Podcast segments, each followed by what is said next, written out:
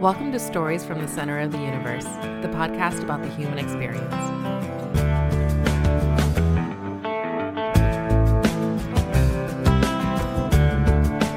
Dave Tribble, welcome to the Center of the Universe. Thank you. Nice to be here. I guess we should uh, mention how you and I connected. You know my dad, and, and of course I know my dad. and, I, and I'd asked my dad. That's uh, a good relationship. it- It's a it's a strong one. It's, I'm, I'm his only son, yeah. Okay. uh, and he. I had asked him, "Hey, do you know any uh, veterans?" Uh-huh. Of course, he knows a few, and, and one of the names that he brought up first was, was your name, Well, thank you. and that was uh, right before the pandemic started. For goodness sake. Yeah, and so a lot of what we were doing on the podcast was remote, so all online, internet sort of thing. But we've last few months been doing a lot in person, so I'm very happy that you're able to join us. And you you're from uh, Hanover County, Uh, actually, I was born in Church Hill. Uh, okay? Lived in the West End most of my life uh, when I was young with TJ. okay, Uh, then went to service and got married right before I left. And we got back, we moved to Hanover County. uh, why Hanover County? Uh, they built a subdivision out on um, in right near Mechanicsville, old Mechanicsville, Mm-hmm. and uh, my wife's parents helped us get into that and get into a house. We were living in an apartment on Carriage Hill in Glenside Okay, when I first got back from Norman. so things were cheaper maybe in that Yeah, part the of the first town. house was like twenty three thousand. What year was that? That was, uh, let's see, I got back in 70 from the service. Uh, probably around 72 or so, we, we moved out to Medigate. Okay, Medigate. yeah, you were over there. What sixty nine seventy? 69, 70, in Nam. Right. Okay, right. Uh, about the same time my dad was over there. I didn't know him, but I, I've talked to him since then. Yeah. Did you guys have any uh, things in common that happened while you were over there? Uh, you know, uh, like I told you earlier, I, I listened to a little. I'm not familiar with the podcast, so I listened to a little bit today of your father's and uh, the story he told about stretching out along a, a line and somebody holding on to his web gear. well, that happened to me when I was on the Bobo Canal, and they held onto my ankle. Oh my gosh. And if, if I heard anything, I was supposed to uh, shake my ankle. Of course, I was so scared it shook all the time. So they teased me from then on.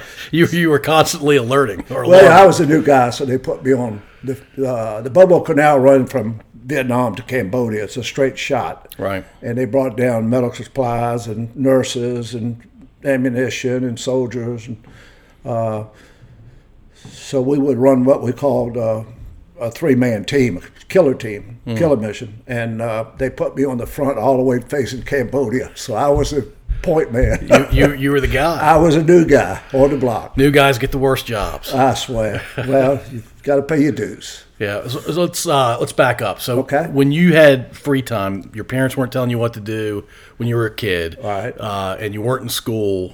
wh- How did you spend your time? What did you enjoy doing? I played sports, but my mother and father divorced when I was young, 10 years old. So all the way through school, I had to work with my mother. I had a handicapped brother uh, and another brother and a sister, and my my oldest brother was severely handicapped, so required a lot of attention from my mother. She left my father, and uh, he was abusive. So uh, I just took care of myself. I worked before school, after school, weekends. Just, how, how old were you when you started working before school? uh, I started carrying papers, and then they made me into like a area manager. I'd have to get up three thirty, four o'clock in the morning, and make But- sure the papers got out. And, Most kids weren't getting up that early. no, but uh, that taught me some good lessons in life. The the cafeteria in there was uh, Elmo Cross's wife's mother. Okay. mother-in-law, mother, Miss Sibley, and she would fix my breakfast for me when I got to school. She That's was a cool. cafeterian, so I Okay. was the only one who got breakfast at school. it That's a pretty good deal. is, it is. Uh, you know, I, I remember to this day, uh, you know, Nice. because of that. What's And- go ahead? Go ahead. And then I just worked at, uh, I worked at pool hall, you know, ran a pool hall for on Lakeside Avenue, and then one ran one out on Horsepin on the weekends to- for some guys, you know, just manage it. that, that's ba- then I started doing contract driving for my mother. She worked for GMAC, Okay. and I'd go pick up cars, take cars back to original dealers, and that was good money. I, I'd hitchhike back then. You could hitchhike, Right. yeah, and uh, I I'd get paid to take a plane or train or bus or something, and I'd keep that money and just hitchhike. Okay. Yeah, so I, you know, I was pretty much on my own since I was about you know 14, 15 years old. Uh, do you think that ma- made you a better person? it uh, in some ways it did in other ways like being part of a family and sharing time with my brothers and sisters and things like that uh, that was non-existent i was working Yeah. so we never were a close family and then uh, you know but it did help me i always had money in my pocket so i always felt important you know that uh, i could take care of myself You were independent at an early age. exactly Uh, you, you live in the same roof with your brothers, brothers and sister. No, one went in the Navy, and then uh, my mother moved down to the fan, and we moved down to the fan. And then uh, I went to Hill. I went to West Hampton first, then I went to Hill, Albert Hill, and then I went to TJ. And then when I got out of TJ, um, I was working at a, uh, lack of a better term back then, a beer joint Okay. you know, and uh, that's where I met my wife, uh, checking her IDs. and her father worked for the high school that I went to. Okay. So, so I knew the last name, and that, that's what started us talking. Beer joint slash pool hall. No, it was just, it was, you know, uh, but the big beer joint back then was Andy's down on Gray Street. Oh, okay. And then Andy's son, AJ Jr., uh, AF Jr., what do you want to call it? Uh, opened a place called AJ's Gaslight right at Laurel and Broad. Okay. And that's where I worked. And I went to, uh, I actually signed up and went to the first year of uh, John Tyler Community College down in Chester. Okay. The first year was open. Wow. What year was that? It must have been around 69, somewhere in that range. So you graduated high school in '68. I graduated in 67. Okay. I was supposed to got it at 66, but I lacked one credit. And Vietnam was going strong, so I elected to take two more, two or three more classes and not, not go then. Yeah, because if you left school, you were, I, I was a class clown. You know what I mean? I, I got in trouble all the time. what, but one more year of school meant that you weren't eligible for the draft. Well, I did get drafted. But it- but after school, right? Uh, well, I went to down to Tyler, and then one night I was working at the AJ's, and uh, they come running up the steps and told me they needed me downstairs. So I thought it was a fight, and I go down and they said somebody hit your car, and I go out there and my car was up in a showroom window, Oh my gosh. so it took my wheels away, and I won't go back to catch the bus to uh, to uh, Chester. So then my mother was dating a guy that was a big shot in the army. Uh, army. He got me in touch with some people at the uh, Air National Guard, uh, the Va- the Vang- Virginia Air National Guard band. Right. Of course, I couldn't play an instrument, but they said if I could play the cymbals, they could make it work. So I got, I thought I was going to get deferred from that to go to service, but uh, quite honestly, when they came in and wanted me to wear that uh, pink ascot, I said, nah. so I got drafted and went, went in service then, 68. How old were you when you were worried about the draft? Was it right right before your 18th birthday kind of thing, or were you? No, I, I never really worried about it. I just uh, I didn't give it a lot of thought. But it was for the lottery, you know. So uh, I mean, I knew I was no reason not to go. You know, I was prime prime choice right then. So, but I thought wh- while I was going to school, I could get deferred. But uh, that guy that hit my car with a '54 Cadillac with those two big black bumpers on the front, he took care of that. I mean, he it was parked against the curb, so as soon as he hit it, it went up in the air and went through a window. uh, one single car accident made Changed my whole life. you. Wow. Yep, sure did. All right. So you get drafted. How, how are you notified? Oh Lord, I just got a piece of paper. I'm sure Paper in the mail. paper in the mail. Uh, I had to go in in June of '68. Uh, Went to uh, Fort Benning, Georgia, for basic training. Then I went to uh, Fort McClellan, Alabama, for AIT, and uh, I actually won trainee of the cycle at AIT. I Hmm. Class clown was the uh, was the guy. well, I I don't know how many it was, two or three hundred people probably, but I got the, I got the award for the best recruit or whatever you want to call it. So so they wanted to send me to OCS school, Mm. and uh, if I went there, I had to re up. And I said, no, I'm not. You know, I'm a two man job, two man. You had to add what four years or something like that. you had to add four years if you went to OCS. for some reason I want to say three, but Okay. it might have been four after I got out of the OCS.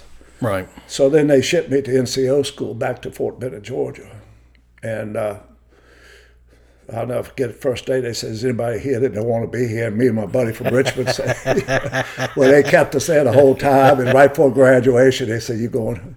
So I picked up a uh, three or four friends that uh, one of them was a state senator's son, one of them played the bagpipes.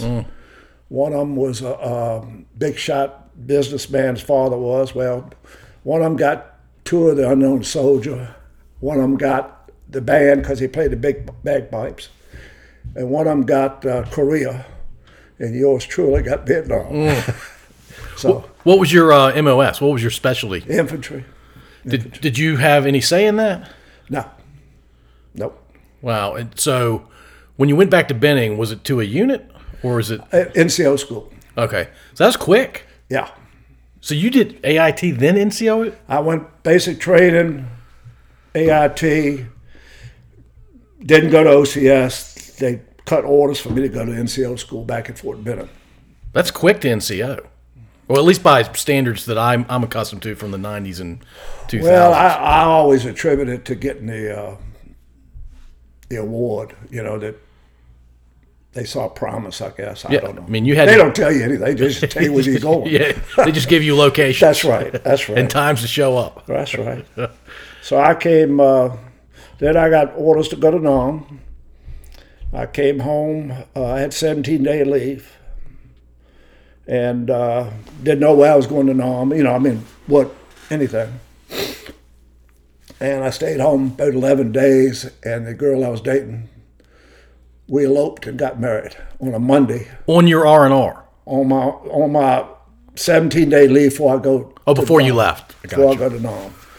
So we got married on a Monday in Elizabeth City, North Carolina, and I left on Sunday to go to Vietnam. Hmm. I was gone a year. And she knew you were going to be gone. Oh yeah, yeah. And are you still with her? I am Oh, my goodness. She, she Fif- 53 years. that, That's a hard first year She for, for said both of it- y'all. She said it was the best year.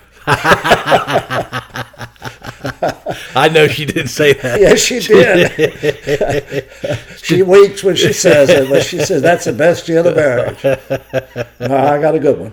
Oh, that- that's fantastic. 53 years is a long time. Yeah, yeah. So uh, I'll never forget. They took me up to Dulles. We stopped at uh, Fredericksburg to eat at the Barn at Shannon Green, and uh, they took me up to Dulles. I got on one of those little uh, shuttles that take you to the plane. Mm-hmm. And I got up to the plane. They said it was going to be about an hour or so wait, so they shuttled me back, and everybody had left. So I was there sitting.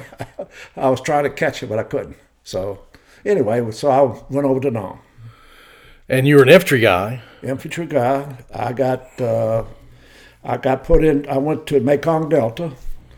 It, uh, went into Dong Tam. Went into Tan An, and uh, excuse me. And uh, I was put into what they call long range recon (LRPs). Yep.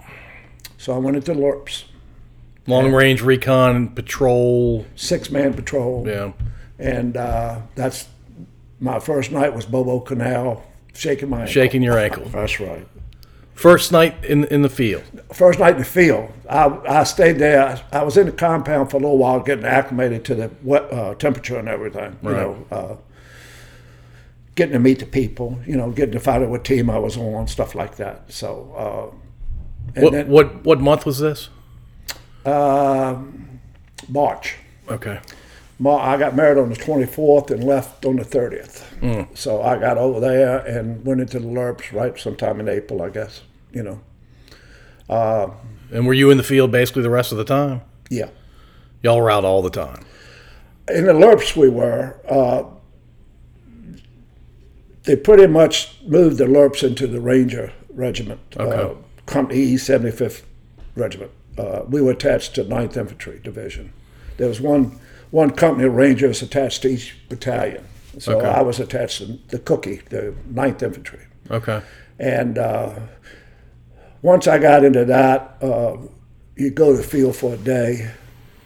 Uh, you're uh, off for a day, and then you uh, what they call RIF, which was ready, uh, ready it, uh, intermediate reaction uh, force. In other words, if a ranger team got in trouble, we were the first team to go in, you know, to help them. So you were part of a ranger unit. Right? Did you go to ranger school after? No, just all OJT. Well, yeah, yeah, I mean that's uh, you, you didn't need ranger school after all that. No, no. I mean, that, you know, I guess you you pick it to pieces. But I didn't go to Ranger School at Fort Benning, Georgia, but I went to Ranger School in Vietnam. Yeah, I, ranger school back then was what eight, eight, nine weeks, something like that. You- Yeah. you, you did the fifty-two week version, or even longer. I did. Yeah. I did.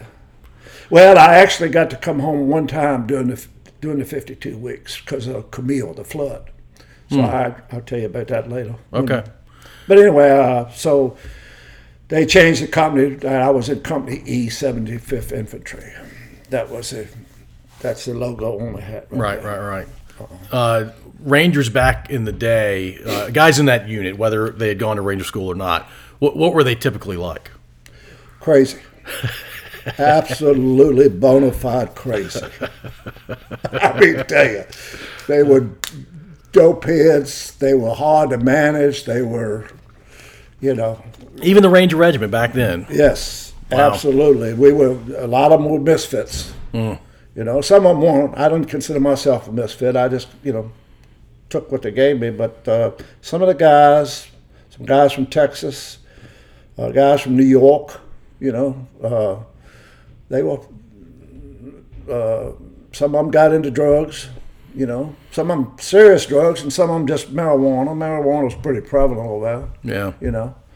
Uh, I I never did any drugs at all, so You're far away from home, which I, I get some people fall prey to that, uh, to drugs, but you're also in a very dangerous place and you, you don't want to be high. I, I can't imagine when you're over there. well, uh, I worked my way up and became a team leader. So, as a team leader, not that I I never did drugs. Period. No no ifs and buts about it. But once I became a team leader, I I figured that was more responsibility and keeping taking care of some of the guys in the that did. You know, if I found them doing it, I'd get them off the team. But you know, some of them you can't you can't tell whether it's like that or not. You know, So you, you, you were in a, a, a LERPS unit, six man squad. Is that what you called them? yeah, squ- team. Uh, six man team. And you, so you, you ran a team. As as in the Rangers, not in the Lerps. Oh, okay, got it. Yeah. So in the Rangers, were you just uh, infantry squad? No, no, six man team. Okay, got it. They just changed the connotation of what we were. Same people, Got it. We just got a different changed names. insignia. They changed the names. insignia. Okay. They consolidated or whatever. You know, we we had our own company area. We were the only ones that could keep ammunition in that company area. You know, uh, we would, you know, you don't throw the word elite around, but we were we were different from the grunts or the line units. Right. So uh, we we had special privileges and things like that. Long range recon. How far away from uh, the compound would you guys go, or, or how far away from the grunts that could reinforce you would you go typically? Uh, to my recollection, I, I never knew anything about any grunts where they were or anything. They they give us a location to be inserted and a time to be picked up, and we were supposed to go. We had five Americans, one South Vietnamese Ranger, uh, Arvin they called him, Right. uh, and for a translator, and uh, he pretty much guided us around. We didn't move at night; we moved during the daytime. It's not as many woods down there in the delta, so we'd spend the nights in the rice paddies and things like that. You know, it's uh, Uh, every once in a while, you'd have a company commander fly over and tell you to go do this, and we we do. Uh, yeah, yeah, we're doing it. You know, we ain't moved a muscle. We ain't- you know, you didn't move at nighttime. You know, Right. you just didn't do it. So the company commanders with he was from California. He was trying to make a name for himself. And he wanted you guys moving at night. yeah, yeah, Yeah. yeah. Well, so down in the Delta, what were you doing reconnaissance on? Well, the um, it was a pacified area, except for the North Vietnamese would send tax collectors down and go into villages and tax the locals and take money and food and stuff like that, and and then you know give it. Uh, they had a place called the Plain of Reeds, and they would set up in the Plain of Reeds, and they had little hospitals out there and stuff like that. So they would get, you know, get medicine stuff like that. And it, uh, most of the missions we ran were, uh, as part of the Rangers, was to go find a Pacific person. Uh, we had a picture, or they, Arvin knew who he was, and we'd go into town and find him. Find him, and you wouldn't interrogate. You would just observe from a distance, kind of thing. Yeah, we'll we'll move on from there. Yeah, So you said inserted. Were you were you ground inserted or air inserted? Or Air both? inserted. Air inserted every time. no. When we when we ran missions with the SEALs, we went in by PBR, Pabst Blue Ribbon boats. Uh, okay. Yeah. The seals were the ones running the boats down there. They would be. They would run. We would run uh, a mutual team. Uh, you know, team of Rangers, team of SEALs, and we'd go down to their ship and have dinner, which was out of this world. They know how they know how to eat in the Navy. well, they had American food. Yeah, 'cause you weren't getting American food. most No, of the we time. had lerp rations. we had bags. We pump water into it, you know. But anyway, we go down and have steaks and potatoes and stuff. So we kind of like running the missions with them, but they were crazy too. So. crazy, crazy in the same way. The, the Army uh, Yeah, guys. I'd, I'd say they were a little little more crazy. Yeah, I'd say so. okay, Yeah. in in, a, in good ways and bad ways. In both. Sometimes they were uh, too crazy. You know, they exposed us, you know, trying to do something.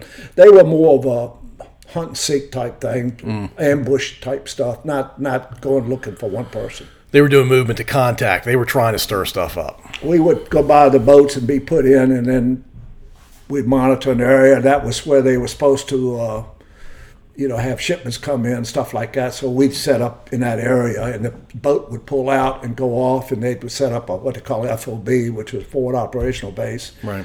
And our radio, you know, I carried a prick 25 radio, and my radio would go to the boat, and then they would send it back to the company area. You know? Okay. So that's how we kept in touch with everybody. This is a weird question. Have you seen the movie Apocalypse Now? Yes. Were the boats the same kind of boats that were that was in that movie? yes. Okay, Yes.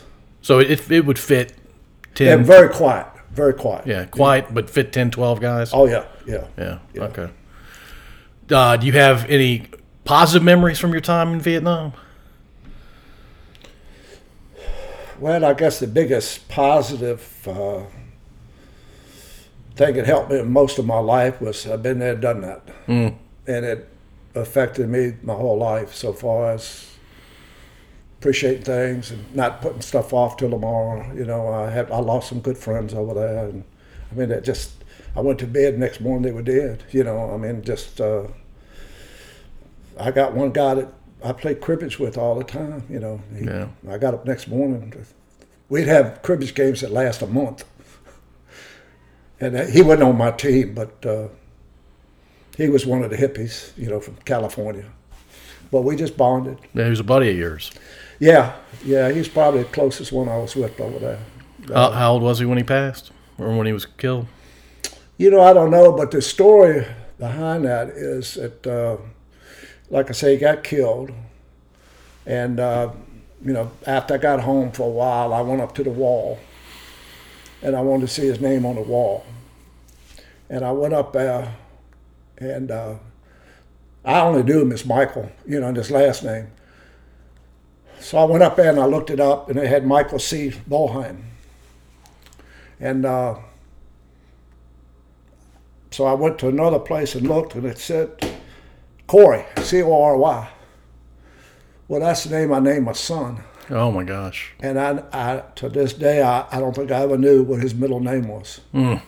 But I named my youngest son Corey, and I think it had to do with that. Wow. Yeah. Yeah. So then another day, I went up to the wall, and I was laid in bed with my wife, and I said, "I'm going to go up to wall." She said, "You don't need to go to wall. I'm not going." I said, "I got to go." She said, "You don't have to go." I said, "I got to go. I got a feeling." So I went up there, and uh, well, right before that, I'd gotten a call from a guy from Alexandria. Said, "You want to go up to the wall?" And I said, "No." He said, "They're having a big ceremony up there." And I said, "I can't go." He went up there, and I'm going through the airport. Well, a little bit later, several months later, there his picture was on National Geographic, pointing at the wall right there. oh my goodness. Yeah, he, he's dead now. But Michael Fuentes, I mean, uh, uh, Michael, uh, shut up. Anyway, so I go up to the wall and I'm looking at the wall and I got my beret on, you know, um, and somebody taps me on the shoulder and it's NBC and they want to do an interview.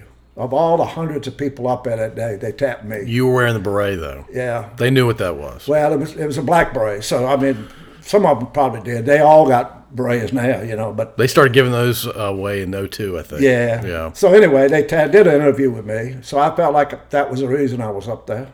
So Could we find that interview, you think? I don't know. I don't know. Have- You've never looked for it? No. A- never Any have. of your kids ever look for it? Not that I know of. Did they, did they know you were interviewed? They may have. I may have told them the story. I don't know. You know, I like I said, I don't talk about it too much. They don't ask me the questions, but I don't watch too many war movies anymore, stuff Hmm. like that. So it's, it doesn't come up too much, you know. Uh, what what kind of interview was it? Were they being friendly, trying to figure Oh, yeah. get information? Yeah. Just just a normal interview. Yeah, yeah, just a perspective. Okay. Yeah, sure. Yeah. And uh, th- was it on camera? Oh yeah, Okay. yeah. I bet it's out there somewhere. I don't know. I'm gonna find The it. one you want to find is uh, Australian NBC. I will tell myself that.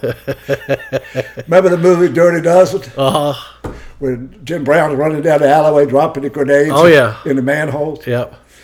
Well, NBC came out. I think it was NBC. Came out Australian NBC. Came out to the Plain of Reeds, and we found a bunch of bunkers. So they wanted me to run down the- the bunker line, dropping concussion grenades in the bunker, just like Jim Brown did. So I did it. And they they wanted they just wanted the video. They ordered video. I got down to the last bunker. I turned and I was supposed to tell them to follow me, like, you know, come on, let's go, or something like that. And there was a little, little creek right there. And I jumped over the creek and the back, the radio hit the back of my head, almost knocked me out. they said, cut, cut, cut. so, yeah. I, don't- guess you don't know if that ever got released in Australia. I don't know. I don't know. But uh, uh, I did another interview with uh, Edward Bennett Williams, the used to be the Redskins owner. okay. He was on a plane going over. I had come back because my father lost his house in the Camille, and the Red Cross got me to come home for 15 days, and then they gave me an extension for 15 days. So I came home, and then uh, on the way back, I had to sit beside Edward Bennett Williams. So he was going over to defend somebody over there, and he wanted to know a bunch of stuff. So I did, did an interview with him on the plane there. Was he a lawyer or a Yeah, he's journalist? a lawyer. okay. Yeah. And he just wanted to know for his own edification, or Well, he was getting acclimated to what's going on in Vietnam. gotcha. You know, you know it's, when you kill somebody, do they take you to the room, give you a fifth degree, and all that stuff, or do they just pat you on the back, or they, you know? I guess he was just wanting to know how to defend the person. He was, I think, it was a colonel or something that was accused of doing something, and he just wanted to know ha- what life was like over there, you know, in combat, in combat. I I have to mention I, I've recorded about 160 people, and you're the first one who's been interviewed by uh, international NBC. I I have also been inter- interviewed by international NBC before I went overseas with the Really? with the army, Yeah. and it was uh, Japanese NBC. Yeah, this was they had the old hand crank, and you know, in the field with no electricity. They had, Yeah, I this was in nineteen 69 or 70. So, I mean, you know, My interview is not action oriented like yours. well, mine was embarrassing. it was going so good. You had gotten to the end. I'd gotten to the end and took one more leap, and that was it. It didn't, thank God, it didn't knock me down or knock me out, but it, it came close. It came, sounds like it came yeah, really it came close.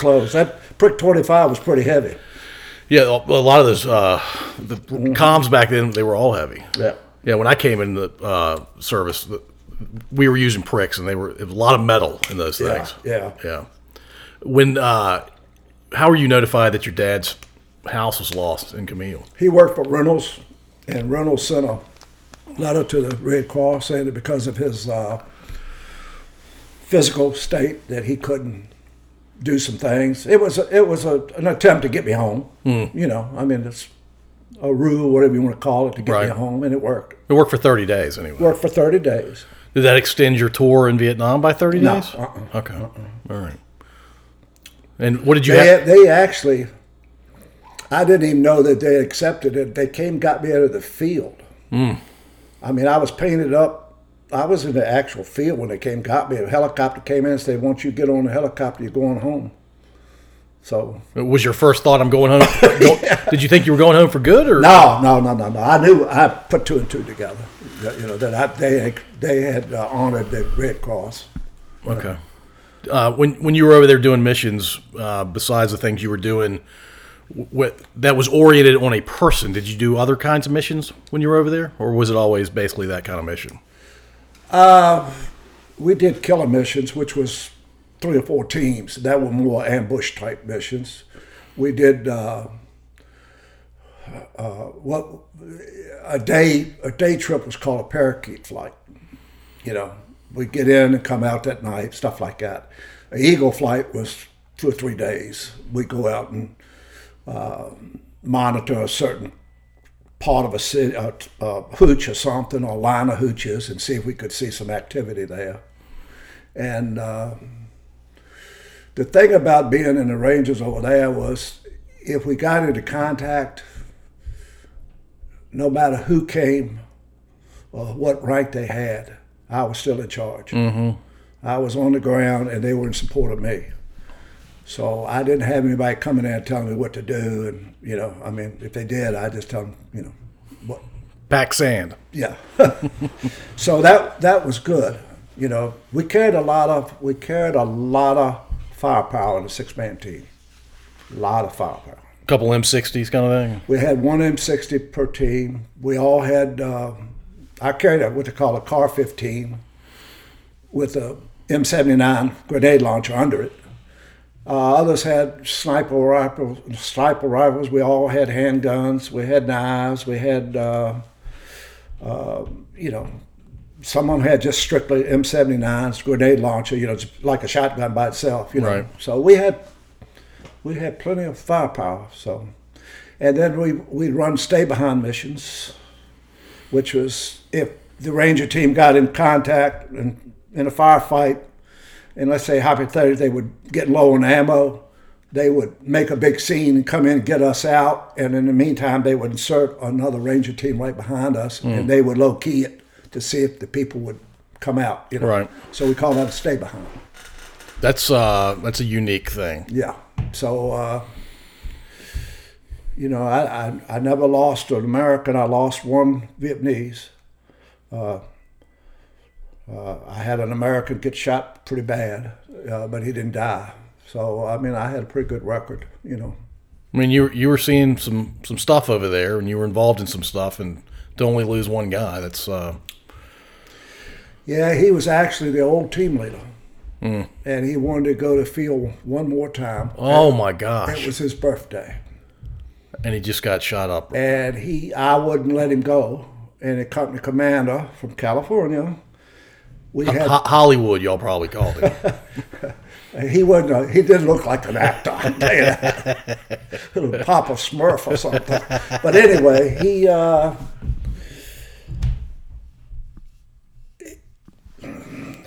he wanted bec- we had two Arvins that night, and he thought me trying to handle two Arvins and the team was a little much, so he overruled me and said, Ralph can go to the field on his birthday. Because Ralph wanted to go on his birthday one He last wanted to time. go on his birthday. He was getting ready to go home. But not me. If I'm Ralph, I'm not doing that. I, I'm I'm happy that I'd done my last one. He was from Gladstone, Virginia. And he got shot, and he got shot up pretty bad. His arm got pretty much uh, shot away, and he he had a terrible life after that, drinking stuff like that, and Yeah. finally took his own life. Oh my gosh. Yeah, but I don't know, seven eight years ago. Yeah, most people that haven't been in combat like you have just don't understand the, the, the mental and emotional challenges that come with it. The physical stuff's hard enough, but the Well, I would go up to Gladstone to visit the other guy uh, who was a sheriff up there, and I would go up visit him, and I'd go try to find Ralph and just talk to him because I was there the night he got shot. You know, I mean, yeah, he had absolutely nothing to do with me. really. Yeah, So he was in a bad way. and he he had married the sheriff's sister, and they got got a divorce. So, Mm-hmm. but both of them have died now, so they're gone. In fact, I got a director the other day of the Rangers, and there's only like two of us left.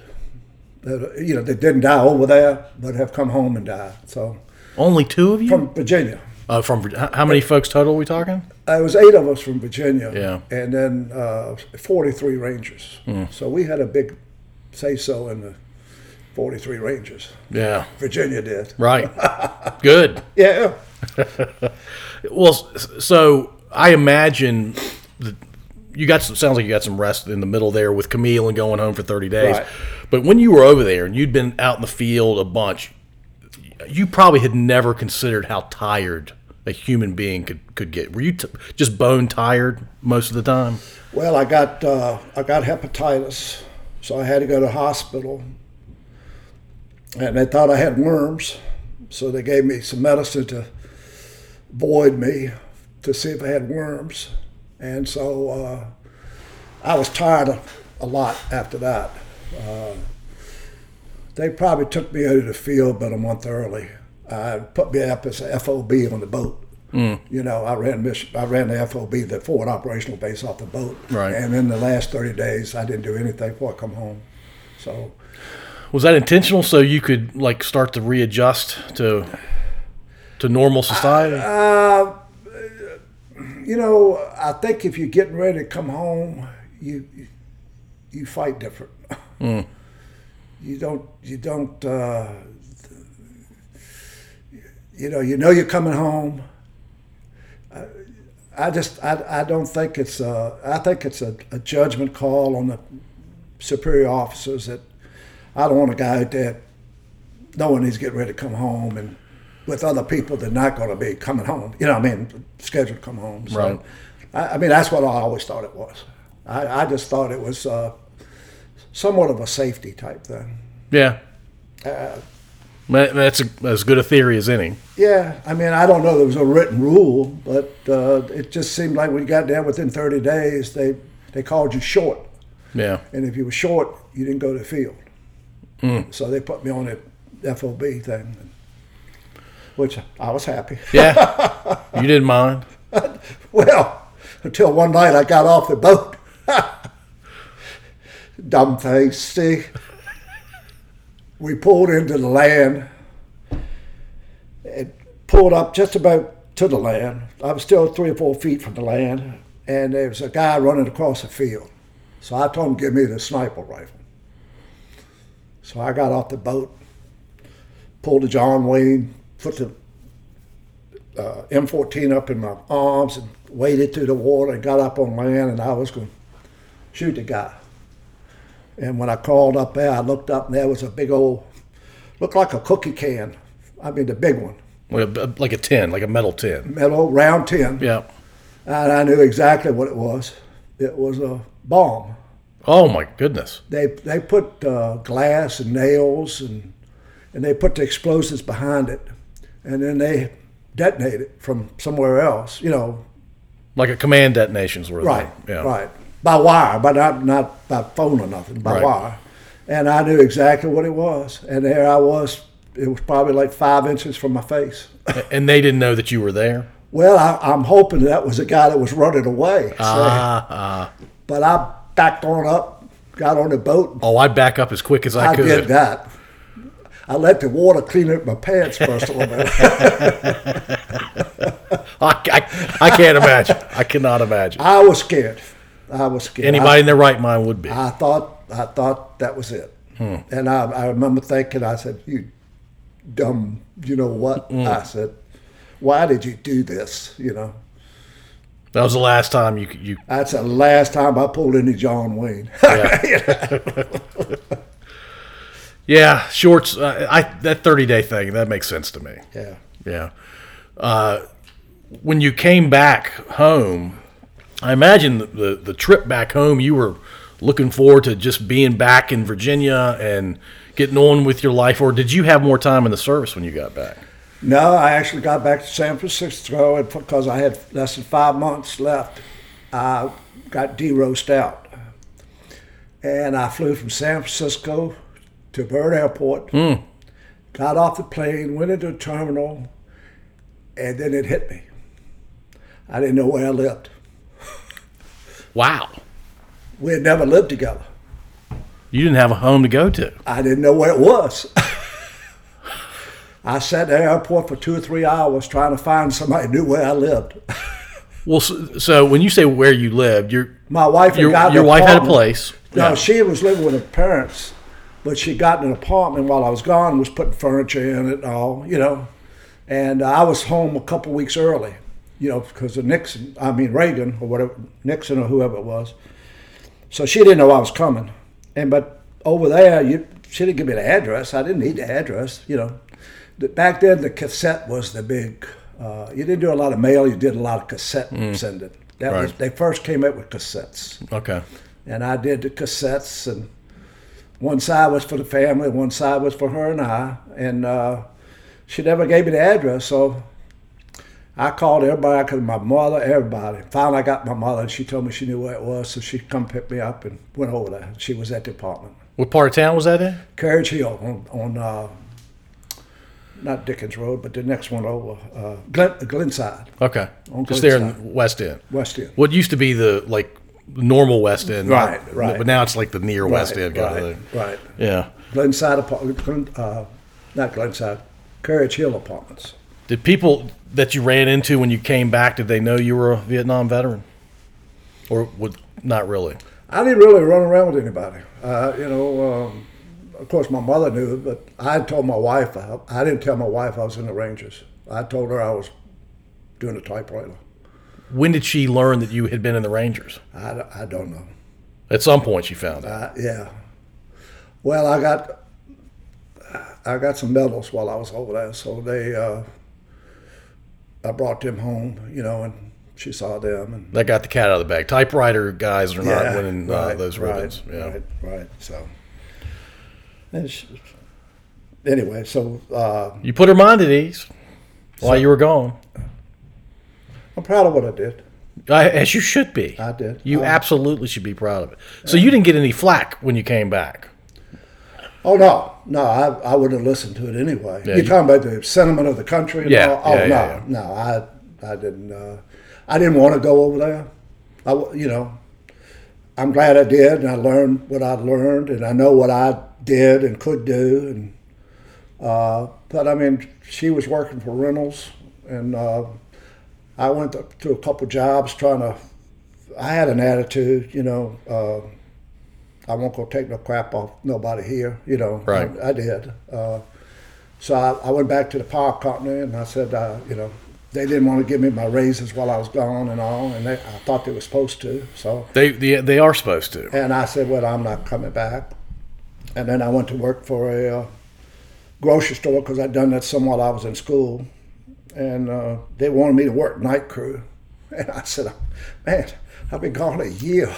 I I've been I've been doing some hard stuff in the last yeah, year. I said, you know, I said they wanted me to go to another store and work a couple weeks night crew, and I said, I said, I'll tell you what, I'll do one week. I said, have a heart, man. I've been gone, you know, from my wife for a year, and uh, you don't understand. You got to go. I said, Hmm. I said, no, you don't understand. Here's my stamp. Here's my apron. I'm gone. so then I went to work for PepsiCo doing those little cert machines that when you had pit fairs and things. And uh, my father-in-law said, "Wait a minute, you know, my they weren't happy about her marrying me anyway." Said, "You done had three jobs and you done lost all three. What kind of son-in-law I got?" He said, "You go get a trade." So he called some people, got me into the apprenticeship program, and the rest That turned, was, a, out, that was a really good move. turned out pretty good. And why uh, electrician? Why'd you choose that path? he knew the guy that uh, see he worked for the city of Richmond. You know, uh, uh, he worked. He was uh, maintenance at TJ, and Okay. he knew some people, and he knew this guy's name. And he called him, said, "My, my son-in-law's back from Nam. Can you make a place for him in apprenticeship?" That was 1970. Okay. So And it worked out because you did it the rest of your career, right? I did. Yeah, and you, you ended up uh, starting your own business. Uh, not really. I um, I went through the apprenticeship, and then I went to work for a company that moved from Charlotte. They there was a national company that moved from Charlotte to Richmond due to Federal Reserve Bank downtown. And that was nineteen, probably 72, 73. Uh, and then again in 74, 75, by 1980, I owned that company. So walk me through that. How do you, how do you go from a guy that's doing the work you were doing to ended up own, owning the company? the right place at the right time. That guy that uh, they had a branch manager here, he quit. The the assistant branch manager quit to go in business for himself. The branch manager quit to go work up in Washington for Foley, which was the biggest contractor in, in, in the world at that time. And that left me, you know, besides the people in the field. Right. So the guys from Alabama came up here and said, you know, uh, met me at the airport, sat in the car. I was worried about people sitting, me sitting, we'd been in the car, and said that uh, we had just started a big contract job, and said uh, if you need anything, call us. You be the one to call us. So they let, got on a plane and left. I made business cards, said branch manager. So were you like a uh, you were essentially an entrepreneur running your own? I ran it for them for seven years, and then I bought when Mister Bagby died. I I went down there and bought the branch. And that became its own company. At It that had, point. became Bagby Electric of Virginia. Okay. that was the only thing that the family wanted was put the of Virginia on. and you kept the name I because kept the name for national recognition, you know, because a lot of contractors come to Richmond f were from Florida, Georgia, South Carolina, New York. I mean, they, they knew the bag. There was like 20 branches of Bagby. At first, they offered me to go to Mobile and run the whole company, and I said, I'm not going to Mobile. You know, my kids, you know. that'd have been a huge job too, right? Yeah, but I that didn't appeal to me to move to Mobile, so I bought the branch and uh, and uh, that was in '87. And then ten years ago, next month, I sold it to the boys. So they they've been running for ten years. And these are your sons. Their sons, Okay. How many sons do you have? three, All three of them. all three of them work over there. Okay. Nice. And uh, Corey lives in the neighborhood here. yeah. Small world. Yeah, yeah. That's uh, what did you enjoy about uh, having your own company? control. Yeah. I've, I've always, uh, which affected me later in my life, I always had control of everything from when I was a little boy all the way. You were independent from a young age. I was in control, not just independent. I was in control. I mean, I just nobody. My wife says I'm hard headed as I can be. You know, So, I'm. Uh, then I got. Uh, I had a blood vessel pop in my ear. Something I got tinnitus really bad, and it was really bad. And so I became ineffective at the business. I, I got claustrophobic went to all the doctors, UVA, everywhere. There's nothing they could do for it. And finally, a psychiatrist told me, he said, "Well, the problem is that you uh, you can't control it." He said, "For the first time in your life, you can't control something." He said, "You're fighting it like a devil," and he said, "You got to give up on it." So that helped me. And uh, another guy in town, Eddie Eck, ex, that owned a lot of VCU, all those multicolored property. Yep. Eck, he had it real bad. He talked to me some.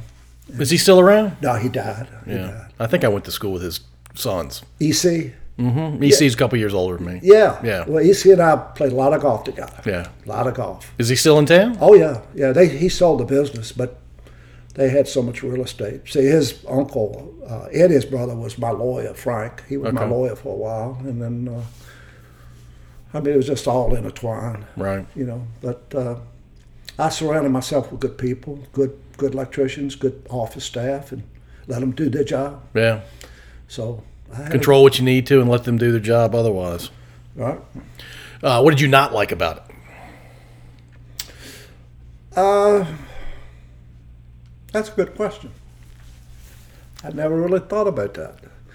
Uh, I became real good friends with some of the people, you know, that worked for me. And when I had to make decisions that affected their life or their family, you know, tough. Yeah, I I didn't look forward to that. And then I had some people stealing from me. I had to do something with them, and I, you know, they've been with me thirty years. You know, 30 years and they're stealing from you. Right. And so, uh, you know, I, you know, I saw him not long ago, and I went over to him and I said, you know, his his daughter had died, and I said, I could see it in their face when I started walking over there. His wife saw me first, and I knew they thought I was going to raise holy heck, you know. And I said, I said, I'm here to offer my condolences for your daughter. I said that transcends anything else as far as I'm concerned, and I walked away. Yeah. And uh, but yeah, after 30 years, I found out he was stealing copper wire from me. So, and he knew it. Yeah. He said he messed up. He knew what he did was Yeah, wrong. and it was a lot of money.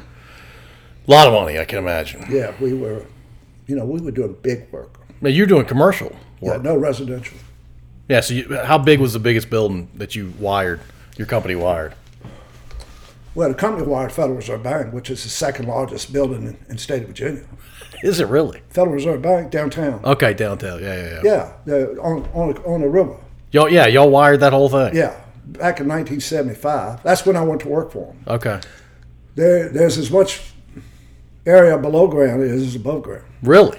It's the second. The Pentagon is the largest. That Federal Reserve Bank is the second largest in the state of I Virginia. had no idea. yeah, And t- to think the second largest is in Richmond, and not up in Arlington or. well, I mean that Alexandria. was that was wh- what it was years ago. I don't know what they built since then. You know, Yeah, I mean it's still probably top ten, top fifteen. I'm guessing. I mean, it, at the time, that's what the claim to fame was. It was the second. Only the Pentagon was bigger, more space in the building. What do you like about uh, Central Virginia? You've been here most of your life. I like to change in seasons. I, you know, I hunted some with my daddy before he died. I had a place on the river most of my life, fifty some years. Uh, had boats and jet skis and the kids, you know, and we spent a lot of time together. And uh, I played a lot of golf. That's about all I do now is play golf. That's a good thing. Keeps I you love moving, it. I right? love it. I love it. Where do you play most of the time? Uh, I'm playing up at Hanover. Okay. uh, and playing down Tappahannock where I had a house. I got up some friends there. I still drive. I sold my house last year, but I, Oh, you sold your river place. Uh, yeah, Right there on the Rappahannock there. right. Mm-hmm. Yeah. Dunsville, down in Dunsville. Okay. Near Tappahannock. Yeah. And uh, It's beautiful there. I had three acres right on the water. Oh my goodness. Big, big house. But Wish I knew you a year ago. I might have, might have talked to you about that place. a guy rolled in there and wrote me a check, Cash money, huh? and I couldn't get no out of my mouth. It's kind of hard to get a no out of your mouth on that deal. it Sounds Let like. me tell you an anecdote about your daddy. Okay. Now, I, I don't want to take, get you off track here, but the reason your daddy and I know each other is I told him a lawyer joke. I know he ain't never told you. yeah, I don't think he has.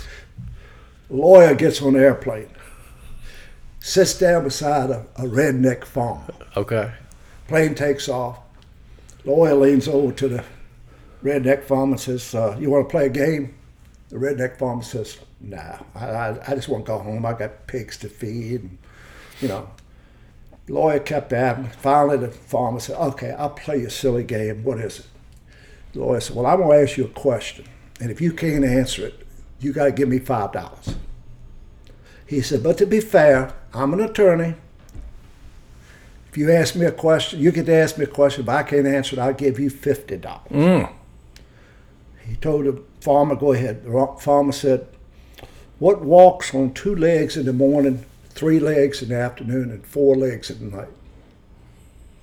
The lawyer thinking for a minute, he scratches his head. He can't reach under the seat, pulls out his laptop, starts Googling it, you know, calls his law professors, calls all his lawyer friends, everything. Finally, closes the laptop. He says, pulls a $50 bill out of his pocket, hands it to the redneck farmer, and he says, You got me. He says, Here's your $50. The old farmer says, Thank you, puts it in his pocket, starts looking at the window of the airplane. The lawyer said, Wait a minute, wait a minute, wait a minute. He said, What does walk on two legs in the morning, three legs in the afternoon, and four legs at night? The farmer looked at him and said, Damn, if I know, here's your five. The farmer's got a lot more common sense than the lawyer. Your daddy loved that joke. He, he said he told it to everybody. He, I'm, I'm he gonna start telling loved it. He I'm- loved it. It's Every a- time I come into the breakfast place, tell him that joke you just told. me." That's a really good joke. yeah, yeah. It, a lot of truth in it. yeah, a ton of truth in it. All right, I'm sorry. I just I had to get that out because I wanted to tell you about that tonight. No, that's a good one. I, li- Yeah. I like that. There- There aren't enough lawyer jokes out there. Ah, too many lawyers. Not enough jokes going around. I'm with you on that. Yeah. Uh, what, what was uh, the hardest part of uh, running your own company?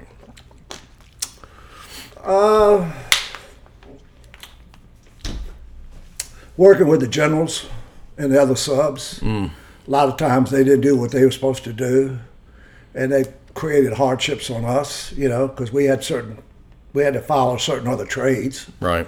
Uh, you know, I couldn't put receptacles in the wall in the office building if there wasn't a wall there. Right. You know, I couldn't put lights in the ceiling if there wasn't no ceiling there. I mean, it just, and the generals just, uh, some of them were good, some of them weren't as good. The good ones don't- aren't wasting your time. The bad ones are wasting your time. The good ones kept it on schedule, Yeah. and the other ones, and there's plenty of them, were more concerned with making a good showing in front of the owners and Yeah. you know, uh, this is what I'm doing, and I'm having trouble with this sub. So, and then they want me to work overtime, not pay me to, you know, stuff like that. Just constant. Uh, con- I did the I did the Coliseum downtown when that was built, Oh, really? uh, Richmond Coliseum, and I ended up having to go to court over that. And, you know, and it, uh, even the general had to say we did a great job. Yeah. You know, and- and, but I sued for three hundred thousand. I got twenty eight. And who was the other party? Was it the city of Richmond? Uh, it was City of Richmond and Marriott. Marriott built the Richmond Yeah, Coliseum. they were the uh, link between the city and everything. They Yeah. hired a minority contractor from Philadelphia, and it was way out of his league. yeah. But anyway, they city money, city judge. Yeah. I sued for three hundred, got twenty eight, and I had to give a lawyer a third of that. You got you got less than ten percent, and a whole lot less than ten percent after Yeah. the lawyer got paid. Yeah. So I learned my lesson. All right, I, w- there's a question we ask most of our guests towards the end, and uh, imagine you are a talk show host. Okay, Yes, sir. it's a one, one show only, lasts for about an hour. You get to invite three guests. One, and they can be alive or dead. They can be somebody you, you know or knew or not. They can be famous or not famous. Your show can be e- entertaining. It can be thought provoking. It's whatever you want it to be. You, you can have one male guest, one female guest, and one musical guest. Who are your three guests? I wish you'd written down before I got here. It's meant to be spur of the moment and uh, thought provoking a little bit. It kind of kind of gives everybody a sense of who you are a little bit, other than the stuff we've talked about. Well, uh, I wish that I could interview s- the guys from Vietnam that had, that died, because here they were in Virginia and I didn't go see them. You know, or they didn't come see me, and I did for a while, but after that, I, that we just grew apart. So I would like to see them again. Yeah. You know, Yeah. just uh, talk about the old times. I had I had one from Glass, the sheriff from Lovingston, uh, John Dixon. He uh, he kind of took me under his wing and uh, made sure I stayed safe a lot. You know, I I, I was uh, he lived he lived a good life, but I didn't. I Didn't see him as much as I should have, and I Yeah. would, I'd like to see him again. Michael Ballheim, I'd like to see again. You know, because he was he was a hippie with the beads and the long hair, and he did the weed and all that. But you stuff. guys, you- you were Crib- compatible. cribbage was supreme. cribbage was supreme. For a woman, no, I, I can't think of anybody except my wife. Okay. I, I, I just hope she stays with me and we ride off to sunset together. You Right, know? right on. Yeah, I, I got a good wife and uh, she's a good mother. My kids, good grandmother. We got nine grandchildren Oh my gosh. and uh, uh, she's put up with a lot with me, you know. First year of marriage, you've gone to Vietnam. She says that's the best year of marriage. So I, uh, no, I, I just, uh, I hope we have some more years together, you know. So far as a musical guest, uh, that's that's a good one. Uh, no, uh, more of a movie star than a musical guest. Okay, you can go movie star. Uh, I would have liked to met John Wayne. He, he was uh, he definitely gave the impression to the world that he was the guy. I just, I just, I liked his movies.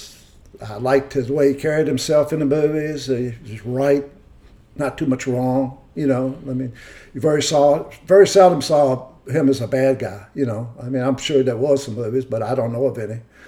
But uh, he seemed to have right and wrong figured out.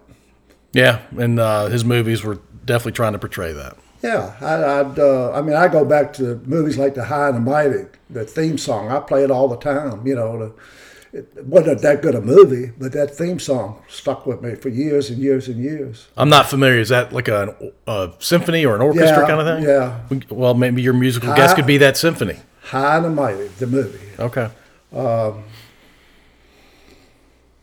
No, I, I- you know, I got, uh, I got three Bronze Stars with Valor, two Army commendations with Valor, the Purple Heart, Air Medals. I mean, I, You have three bronze stars with V devices. yeah, That's that's a lot of bronze stars with V devices. I got shot three times. None of them broke skin. How is that possible? The night Ralph got shot, I wore Russian web gear, which covered my chest. My mag- my long magazines went down in my slots. In my, I didn't wear American web gear. I wore Russian web gear. Wh- How did you even know about Russian web gear? Uh, some of the guys had it. Okay. And, uh, you know, it was some people from all over the world in the Rangers, I mean, or in, the, in that area and stuff like that. So Right. as soon as I saw that they protected your chest, I wanted one. And then, uh, And it sounds like it was a good move. yeah, uh, I mean, we w- we went into villages. We c- everything everything I had had a snipe had a silencer on it, Everything. except my 12 gauge shotgun. Yeah, it's hard to silence one of those. Yeah. So when we go in villages trying to find a particular person, I carry 12 gauge and stuff like that. Other times I'd carry a sniper rifle, with silencers. You know, my pistol had a silencer, stuff like. I mean, it's in in close fighting type. But you you were struck by three rounds. I got struck. It knocked me around. The night we got shot, we were we were watching a funeral, and w- we cardinal sin. We got up, tried to move in closer, and they ambushed us. And the first guy got shot nine times. The second guy got shot in both lungs leg. Ralph got shot in his arm. I got hit with a bullet in my chest, knocked me around. Next bullet hit my radio. And then the other bullet, I had a grenade on my belt and that got shot off. And uh, we called for evac. And they brought in another Ranger team. I stayed on the ground to help them, you know. And they took all my people out and I stayed there. I got a bronze star for that. Well, you know what they tell you, you're the best fighting soldier in the world. They pump you up, right? Oh, yeah. And then you go in and people have been fighting for 100 years. Yeah. and then you're in their country and you go tear them up. And, and, yeah, and you, yeah, and they're not wearing the uniform that you expect them to wear. Now, in the daytime, during the daytime, they're, they're exterminating and they're pacing the buildings off in your compound. And at night, the shells are coming in. Yeah. Yeah, who can't figure that out? Right. Right. And then it got to the point where you couldn't fire unless you were fired on. You know, we sit there with a starlight scope and watch them setting up the rockets. and you couldn't shoot at them. I mean, it's stupid. That's dumb. you know, and here come the rockets. Then you could shoot. I mean, it's just. That doesn't make any sense. I was glad to get out of there. I, I, I, I can imagine. I can it's like imagine. fighting with one hand behind your back. Yeah, it's not the way to uh, to fight. No. Well, let, us transition to your family. I, nine grandkids is a lot of grandkids. How old's the oldest one? Oldest one's 22, 23, Okay, and the youngest. four. Okay, that's a good range. That's a fun range for grandpa. Yeah. Uh, n- uh, seven boys and two girls. Okay, Corey lives in here, has four. Uh, my son lives down at King and Queen, he has three. And then my son, my son lives in uh, Country Club Hills, he has two. okay. They're the two youngest What, what are your sons' names? David Jr., uh, Kevin, and Corey, I knew the third one. I knew the youngest, the youngest. based on the story you told. Yeah, yeah. Uh, and they're all working for uh, Bagby Bagby, Electric right. of Virginia. All right. All right, tell me about your wife. You told me how you met, but tell me a little bit more about her. I checked her ID at the beer joint and told her I knew her daddy, and she was dating somebody, and we kind of, I don't know. I think she said her girlfriends liked her. Her girlfriends liked me more than she did, so she, I think she kind of had a date with me just to prove to them that it's, that's what she said. I don't know, but anyway, we got uh, we dated for a couple years, and then like I said, I got orders to go to Nam and. I don't know to this day why we did it, but it sure worked out. How long had y'all been seeing each other before you went A couple over? of years. Okay. We met on uh, Valentine's Day in uh, '67. I was still in school. She'd finished school '66, see, and uh, and then I, I came home. I got drafted and went to service, and then uh, you know, like I said, she she stayed here, and I uh, came home on that leave, and we try, we look back and say, why did we do it? Why did we do it? And you say, you know, so it doesn't matter. We did it, so you can't undo it, you know. But uh, it turned out to be the best thing in my life. Three uh, sons and nine grandkids later. Yeah, yeah. And 53 years of marriage. And I want to say something. I got three really good sons.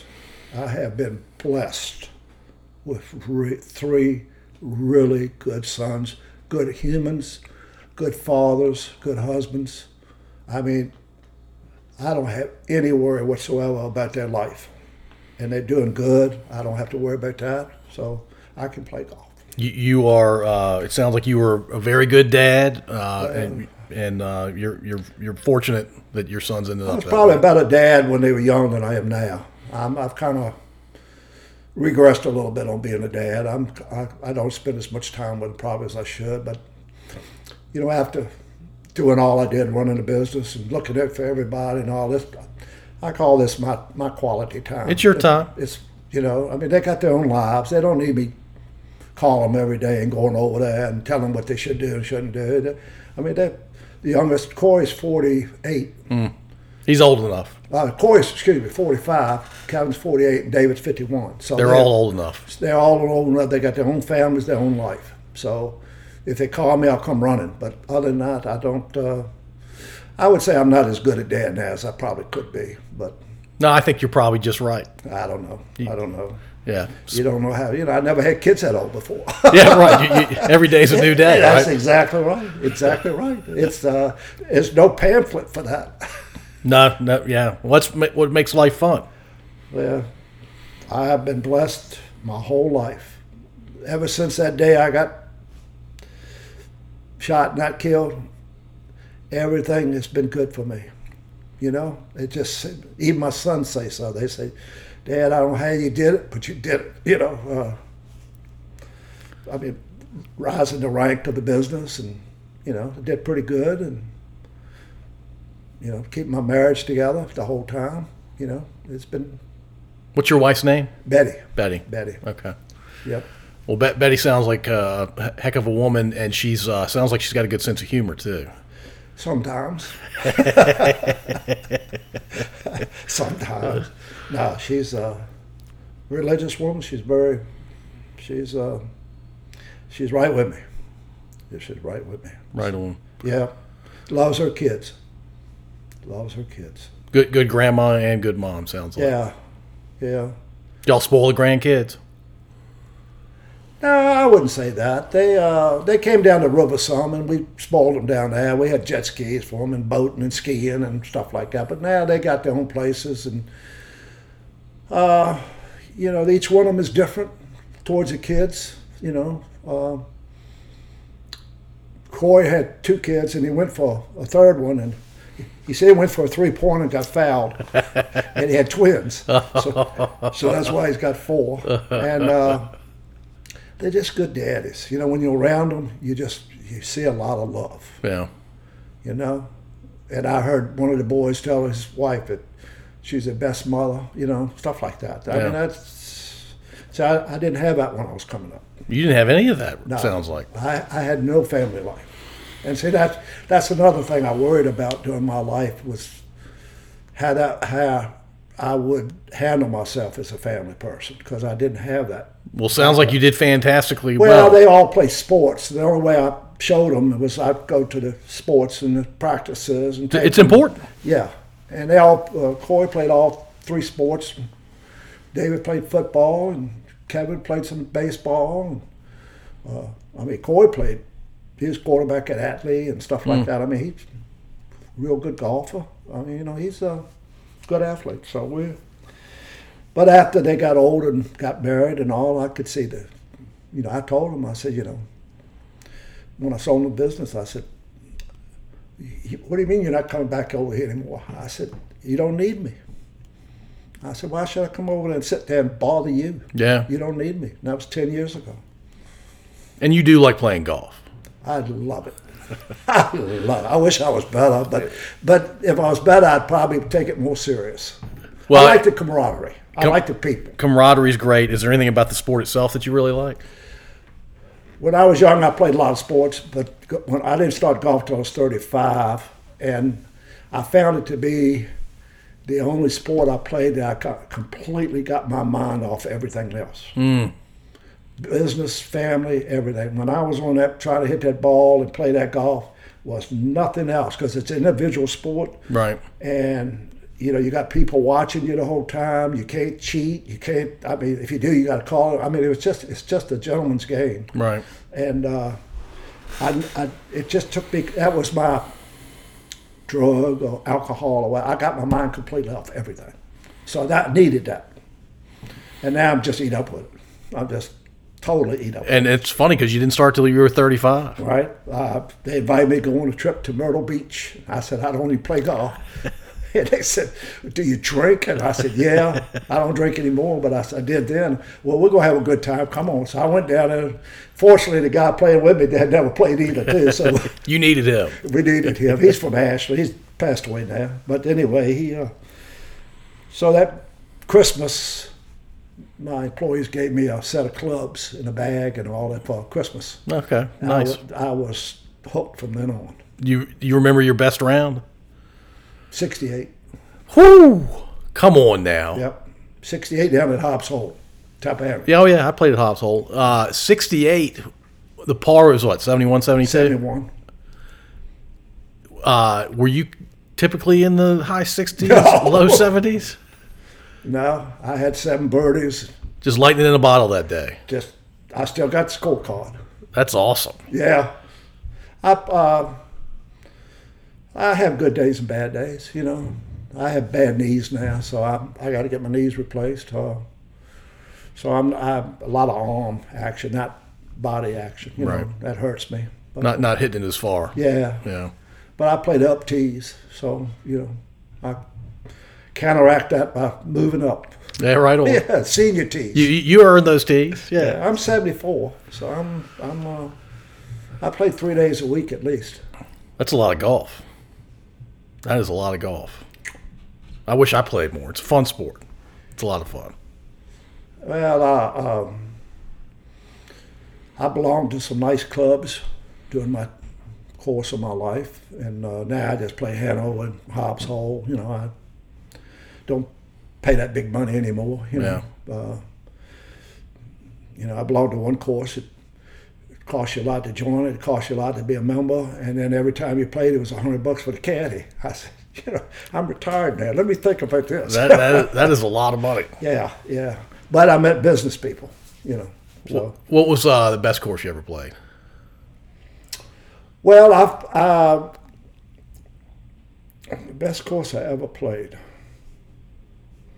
Uh, I- Sounds yeah, like you to- played a lot of To them. be corny, I'd say the last one. But, but, uh, I've been to Pebble Beach. Uh, I didn't play it. Uh, I played over in Europe. I played in Scotland. Um, I played up at Pennsylvania, Marion, you know, uh, with Edit BC. Okay. He took me up here for two days. Nice. And uh, you want a quick story about that? Sure. EC calls me and he, I think he had some going to St. Christopher's or Collegiate or somebody. Okay. He bought a blind auction and it was two rounds at Marion or four rounds. He called me, he said, I'm going to get a plane, we're going to fly up there and you, everything's paid for. I was his customer, you know. Right. So we go up there and we play golf at Marion. They got the wicker baskets instead of the flags. uh, you know, where Okay. Ben Hogan hit that famous shot that people line. So I go down there and I got this caddy named Scott. And for some reason, I just made every putt I could make. I made every putt. So at the end of 18 holes, Scott comes over to me and he says, Mr. Trouble, he said, uh, are you going to play another 18? And I said, yeah. He said, uh, you going to go have something to eat? I said, yeah. He said, well, if I were you, I'd take that putter with you. he said, I've never seen anybody come to Marion and putt like you did. He said, I've never seen it.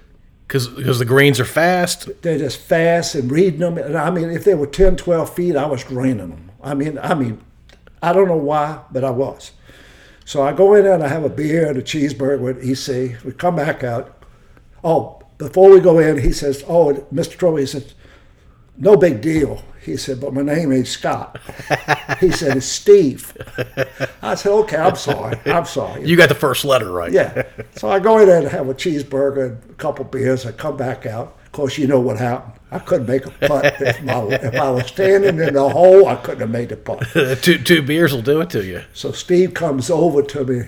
He taps me on the shoulder. He said, "You're right, Mr. Troy." He said, "It wasn't the putter. It was the man behind it." I said, "Damn, that's so." I said, "Scott was a better caddy than you were." True story. That's a great story. Scott was a better caddy. Uh, Scott, Scott sounds like a much better cat. Yeah. So no, I met some nice people, and from all over the world. And golf's a it's uh, it teaches you humility. Hmm. You know, I mean, when you think you got everything going, you're making money, and people are making over you and all like that. You go into the course, you just It'll humble you. it will, it will. Not not the day Scott was caddying, but uh, or at least that round Scott was caddying. I I shot 78 up in Hanover last week. That's I, I, look. I'm 53 years old. I started playing when I was 19. The best round I've ever had is 86. Oh. Now I've not played as much as you have, but I played enough to be able to uh, Well, I beat 86. I but- went down to Hanover, what's day Tuesday, Sunday, and shot 88. So well, yeah, that- that's easier. That's a fantastic round for me. That's easier. Household is so much easier. It's so short. I just had I had like six or seven double bogeys. I mean, Mm. just, so I'd, I'd have about 14 double bogeys when I when I play, but it's all good. Well, Dave, I, I can't thank you enough for doing this with me. pleasure. My pleasure. I really appreciate your service to our country Thank you. Uh, and everything you endured over there. You can't be thanked enough for doing that. Uh, and so I, I definitely want to pass that along to you, and uh, our listeners should be very proud of, well, of thank what you, did. Yeah, thank you. I'm proud.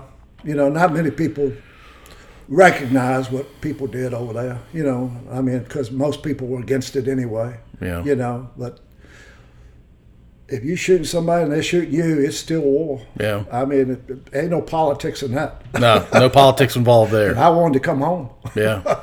And you made it home. Yeah, I did. Some of them didn't, and I did. So I never let that go. I never forgot that.